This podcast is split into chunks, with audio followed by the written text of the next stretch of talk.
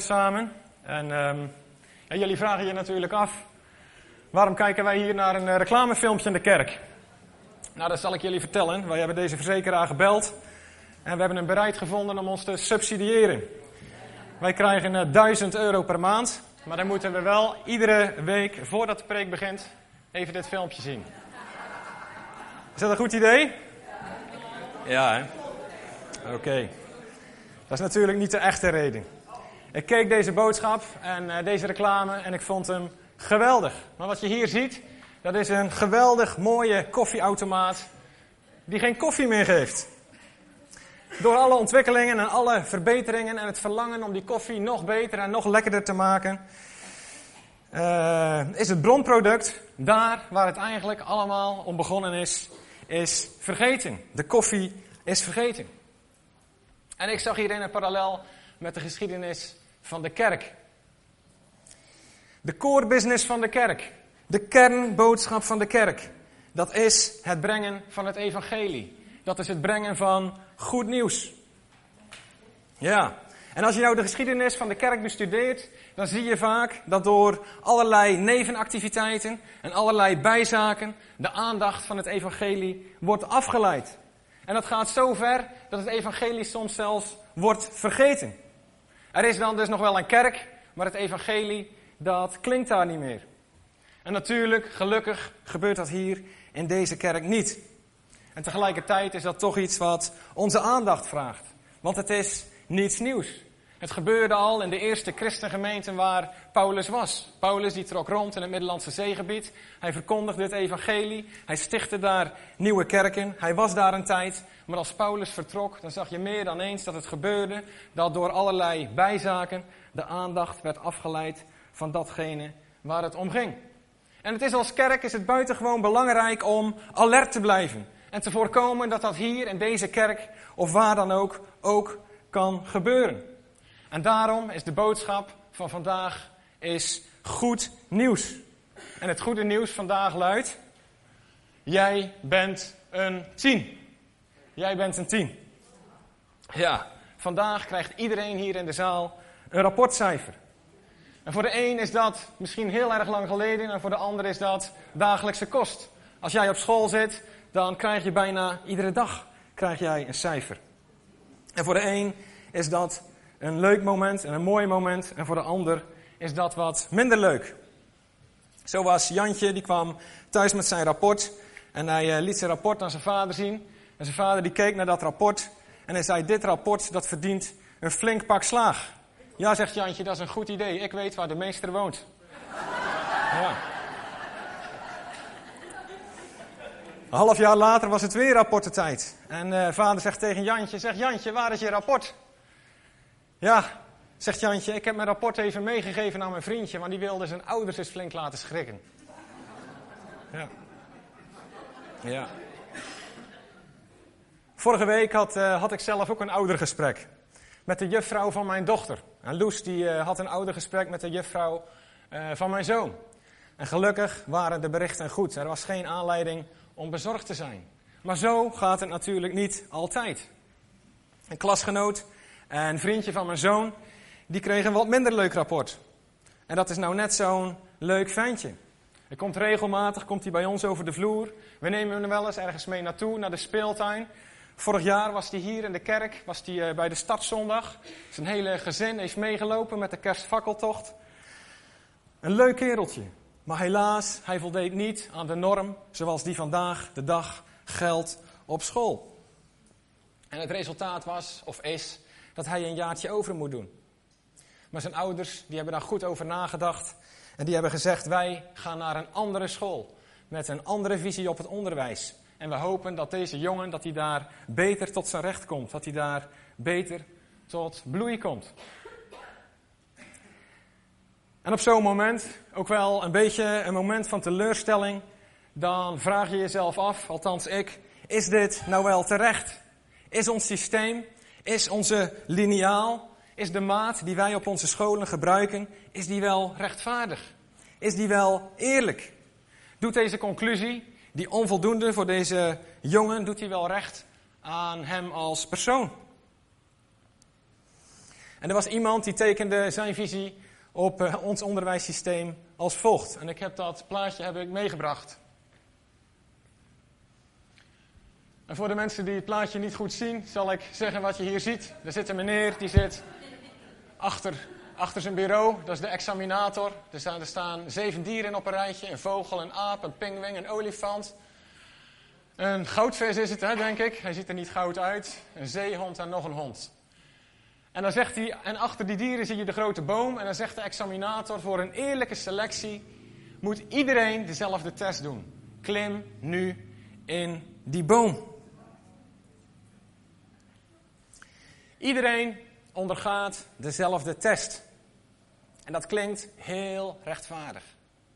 Maar het doet geen recht aan de diversiteit en aan de verschillende kwaliteiten die in dit geval ieder dier bij zijn geboorte kreeg toebedeeld. En ik wil graag een suggestie doen. Zou de vraag in ons onderwijs niet moeten zijn: welke talenten, welke kwaliteiten en gaven heb jij bij je geboorte meegekregen? En hoe kunnen we die ontwikkelen in plaats van iemand afrekenen op kwaliteiten of talenten die die niet heeft? En ik heb natuurlijk niet de pretentie dat ik nou weet hoe het zou moeten op onze school, maar ik stel maar gewoon een vraag. Het grote thema op school, maar ook in ons dagelijkse leven, dat lijkt steeds opnieuw: hoe doorsta jij de test? Hoe scoor jij op de schaal van 1 tot 10? En dat is ook een heel belangrijke vraag die de Bijbel aan ons allemaal stelt. God die wil dat wij ook onszelf testen. God wil dat wij onszelf testen. Steeds als je in de Bijbel leest en het gaat om het getal 10, dan gaat het om een test. Dan gaat het om een beproeving. Dan gaat het om een meetmoment. Met als doel acceptatie of verwerping. Met als doel vrijspraak of veroordeling. Met andere woorden, voldoende of onvoldoende. En het gaat vandaag, voor vandaag gaat het wat te ver om daar helemaal over uit te wijden hoe dat zit maar het, met het getal 10 in de Bijbel. Maar je kunt denken aan een paar bekende Bijbelse voorbeelden. Zo heb je bijvoorbeeld het geven van je tienden. God die zegt, beproef mij toch daarmee, test mij daarmee. Je hebt de gelijkenis van de tien wijze en dwaze maagden. En uiteindelijk mochten er vijf naar binnen en vijf niet. En zo zijn er veel meer bijbelse voorbeelden te bedenken met tien. Maar de belangrijkste is natuurlijk, en die kennen we allemaal, dat zijn de tien geboden. De tien geboden, dat is de grote test, dat is de liniaal van de Bijbel. En er komt altijd een moment in ons leven dat God ons uitnodigt om die test te maken. God die nodigt ons uit om in de spiegel te kijken naar onszelf. Als je in de spiegel kijkt, dan zie je jezelf.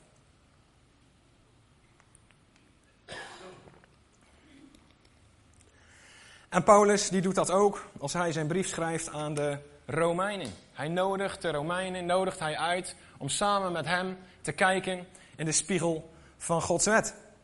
En wij gaan dat samen ook doen, hoofdstuk 1, 2 en 3. Paulus die, die schrijft een brief aan de Romeinen en hij legt ze inderdaad langs die meetlat van 1 tot 10. En Paulus die beschrijft eigenlijk in het begin van zijn brief beschrijft hij drie groepen mensen, drie types mensen. En hij begint met mensen die leven je zou kunnen zeggen volgens een lage moraal. Laat dat plaatje nog maar eens zien met de liniaal.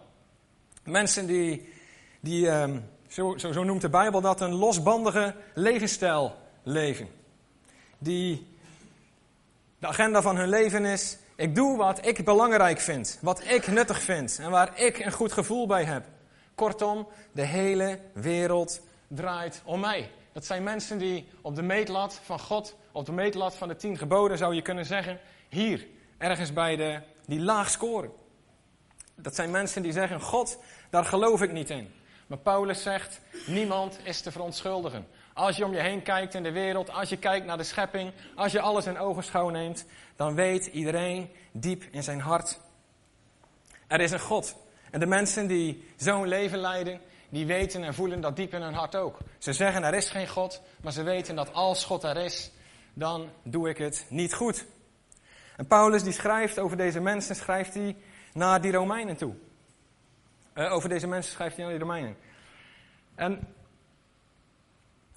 de brief aan de Romeinen die is gericht aan de christenen in Rome. En dat zijn mensen die nemen het leven met God serieus. Die kennen de regeltjes van God, die kennen uh, hoe God wenst dat ze leven. Dat zijn mensen die doen buitengewoon goed hun best om een goed leven te leiden voor God. En je zou kunnen zeggen dat zijn mensen die scoren op de lineaal van God hier ergens flink bovenaan.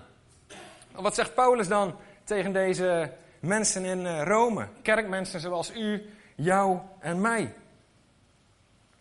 Hij zegt, als die mensen die zo slecht leven, als die volgens ons of volgens God straf verdienen, denkt u dan de dans te ontspringen? Maar God behandelt iedereen gelijk. God maakt geen onderscheid. Dus ook nette mensen, zoals de kerkmensen noem ik het maar, in Rome, die halen de test niet en verdienen daarom veroordeling en straf. En Paulus die haalt nog een derde groep mensen aan en dat zijn de Joden. De Joden met de wet. En de Joden die, die dachten vaak dat ze een voordeel, die dachten vaak voordeel te hebben bij God op basis van hun geslachtsregister. Je ziet vaak dat ze zeggen, wij zijn tenslotte de zonen van Abraham. Wij zijn besneden. Wij hebben een verbond met God. Maar Paulus die zegt, het hebben van de wet en de besnijdenis, dat levert je geen enkel voordeel op als je de wet niet ook houdt. Ook de Joden die worden op dezelfde manier als ieder ander mens door de rechter beoordeeld. Er is maar één maat voor alle mensen. En de besnijdenis, zegt Paulus, dat was een teken. Dat wil zeggen, het heeft een betekenis en een bezegeling. Dat wil zeggen, het is een bevestiging van Abrahams verbond met God. Van Abrahams vriendschap, vriendschapsrelatie met God. En de betekenis van de afsnijding van dat vlees is dat Adam, Abraham er steeds opnieuw met vallen en opstaan voor koos om te leven zoals God dat wou en zijn eigen verlangens aan de kant te schuiven.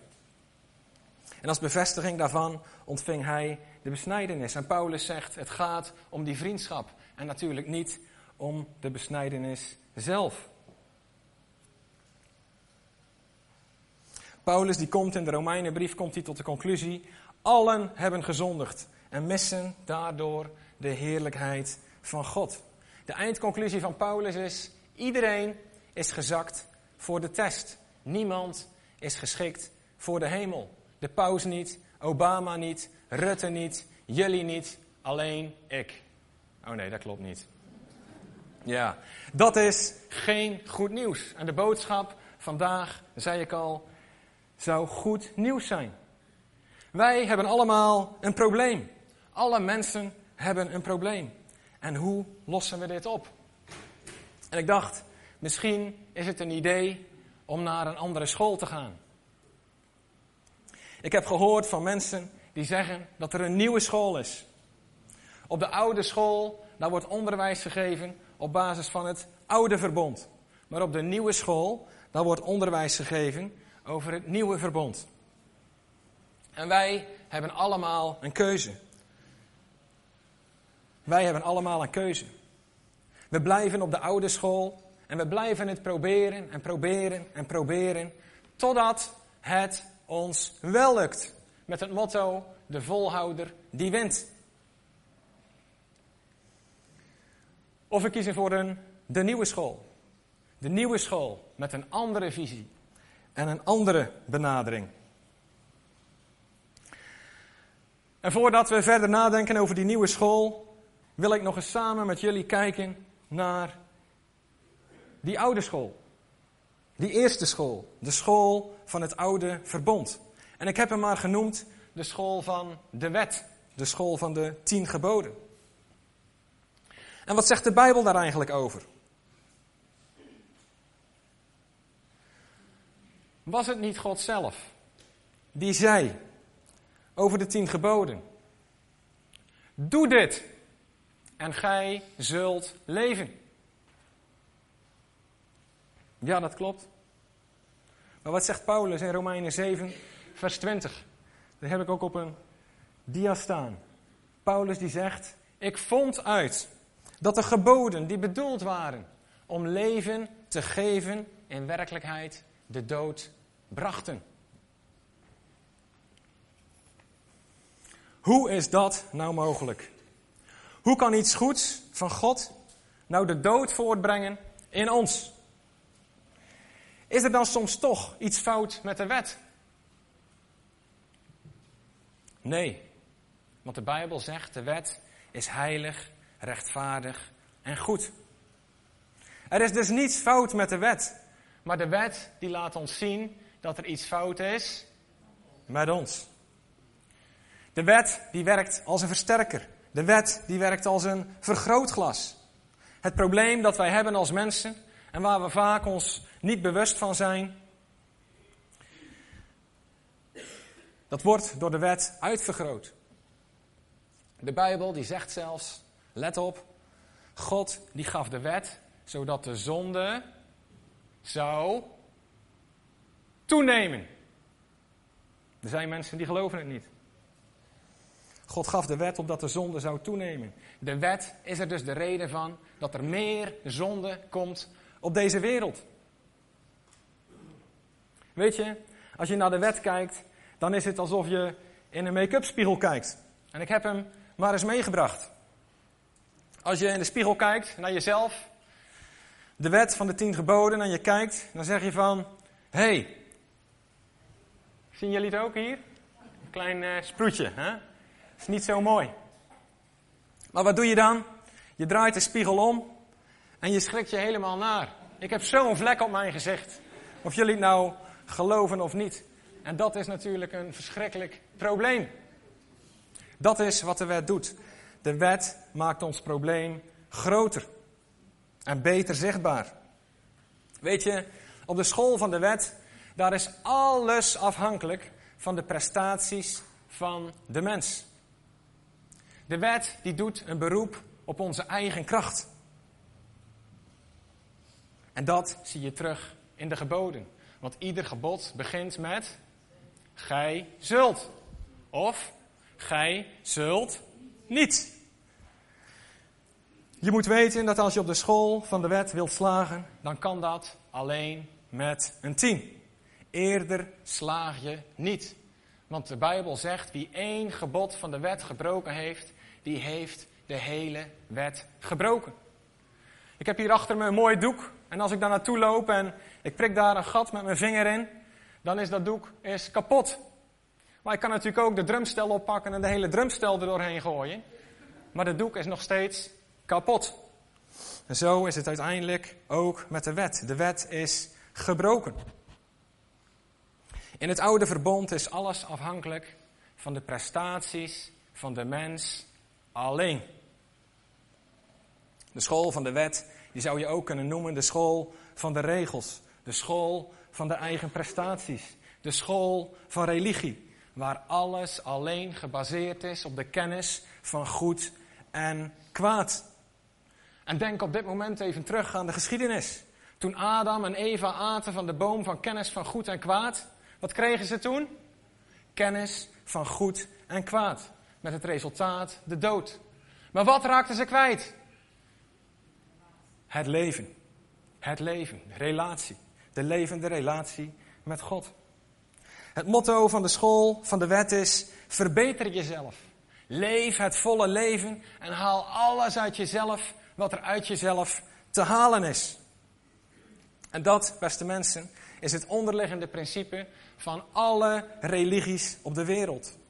Ten diepste zijn alle religies op de wereld gefundeerd op dit principe. Hoe meer je doet, hoe meer je doet, hoe meer God van je gaat houden en hoe hoger en hoe verder je komt. De kans dat je boven wordt geaccepteerd wordt alleen maar groter en groter naarmate jij meer en meer je best doet. Maar de angst blijft altijd aanwezig. Doe ik wel genoeg? Ben ik wel goed genoeg? Kan God, kan God wel van mij houden? Diep van binnen voelt ieder mens, ik schiet tekort. En is er dan een alternatief? Ja, er is een tweede optie. En er is een nieuwe school. En die school, die heb ik dan maar genoemd, dat is de school van het leven. En dat is een hele bijzondere school. Want op die school werkt alles precies andersom. Waar je op de eerste school begint met nul punten. En je krijgt dan de opdracht om zoveel mogelijk punten binnen te halen. Op deze nieuwe school, daar krijg je, als je wordt aangenomen, krijg je direct een 10. En die 10, die staat voor acceptatie. Je wordt op deze school geaccepteerd zoals je bent. Deze nieuwe school, die gelooft en die vindt het belangrijk dat jij jezelf geliefd, gerespecteerd en gewenst voelt. En vanuit deze positie wordt gekeken naar jouw talenten. De talenten die je wel hebt, zodat je die kan ontwikkelen. En ja, dat mag op deze school, mag dat met vallen en opstaan. Zonder steeds opnieuw om je oren te worden geslagen met dat vernietigende oordeel van de grote test. Lag op die eerste school, lag de nadruk op het contract. Het contract met alle regels. Alle regels met alle voor- en alle nadelen. Op deze school ligt de nadruk op relatie. In plaats van dat je gestuurd wordt door een contract, krijg je nu een persoonlijke gids. En die persoonlijke gids op de school van leven, dat is Jezus. Op deze nieuwe school van, op deze nieuwe school van leven is Jezus zelf jouw gids en jouw leraar. En dat is de Jezus die zei: Ik ben gekomen om jullie leven te geven. Leven in overvloed. Het is de Jezus die zei: Ik ben de weg, de waarheid en het leven.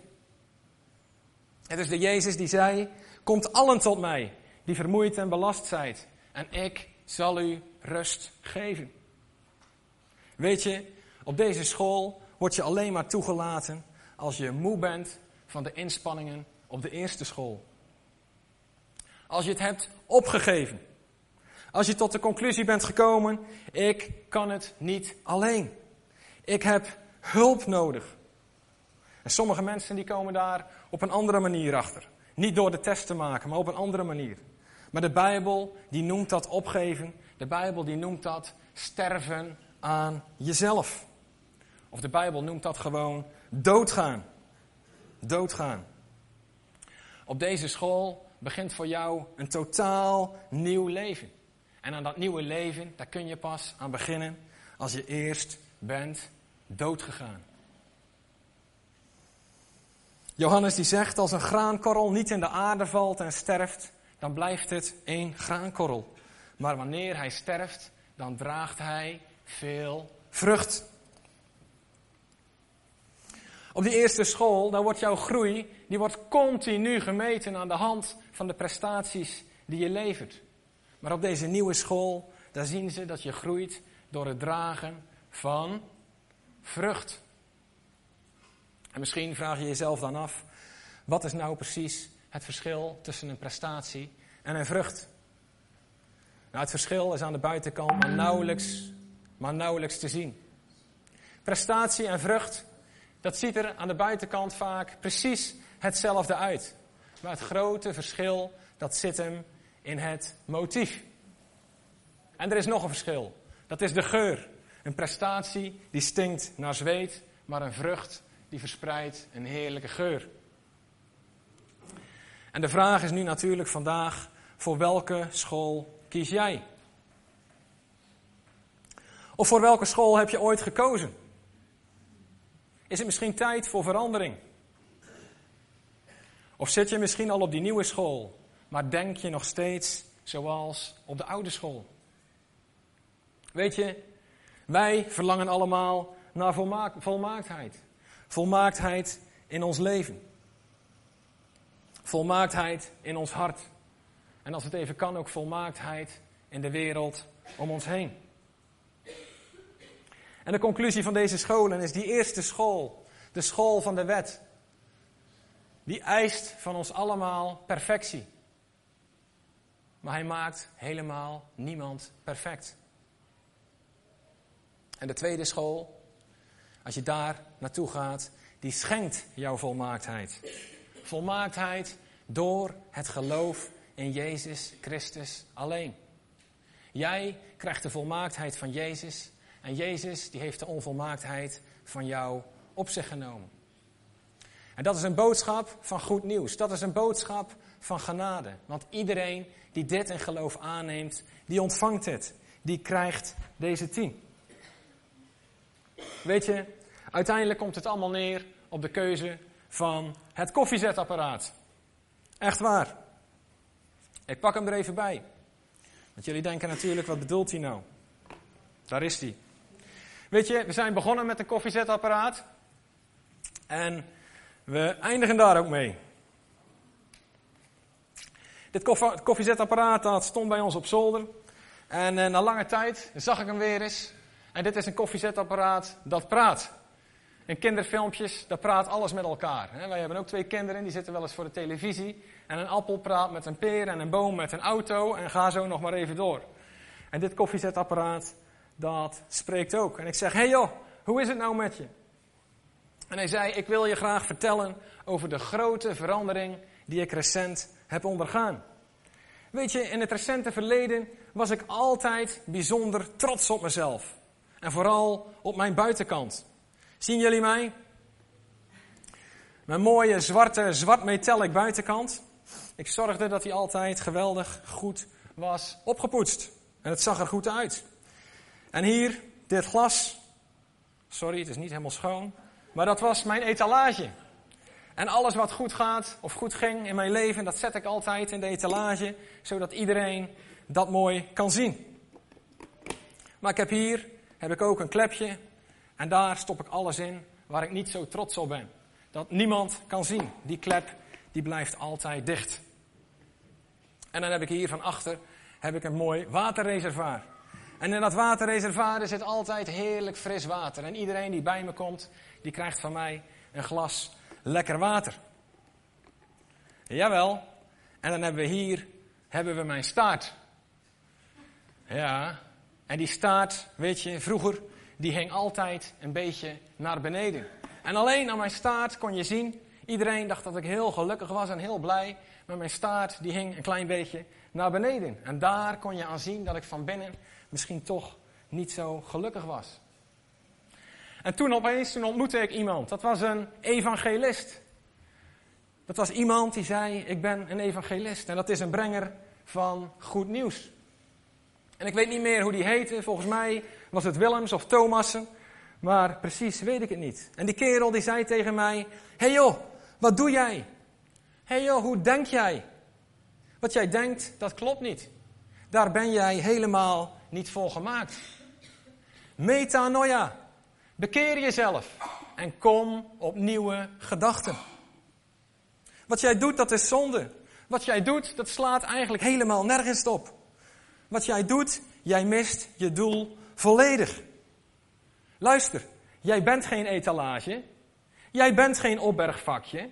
Jij bent geen waterreservoir. En luister, jouw staart, dat is geen staart, maar het is een snoer met een stekker. Jij bent gemaakt om koffie te maken. En zo, beste mensen, is het ook met de mens. De mens die ziet er prachtig uit. En de mens die kan van alles doen. En het klinkt soms ook nog best wel mooi. Maar zoals een koffiezetapparaat pas echt tot zijn doel komt. En pas echt gaat leven. Als de stekker het stopcontact in gaat. Zo komt de mens pas echt tot leven op het moment dat hij ervoor kiest om geconnect te zijn met God. Om de stekker in het stopcontact te doen. En het goede nieuws is, iedereen wordt uitgenodigd om zijn stekker in het stopcontact te doen. Ongeacht wat je hebt gedaan. Weet je, koffiezetapparaten die niet weten waar hun stekker voor is, die doen soms rare dingen. Ik vertelde net een kort verhaal Maar er zijn, echt waar, de meest dikke boeken geschreven over koffiezetapparaten met rare gedachten die rare dingen hebben gedaan. Maar het goede nieuws is, het maakt niet uit. Wat je ook hebt gedaan, wat je ook hebt bedacht, iedereen wordt uitgenodigd om de stekker in het stopcontact te doen en zo een nieuw leven te beginnen. Het echte leven op de school van leven. En dat kan. Iedereen wordt uitgenodigd. En dat kan omdat er één is die de grote test volmaakt heeft doorstaan. En dat is? Dat is Jezus. Amen. Amen.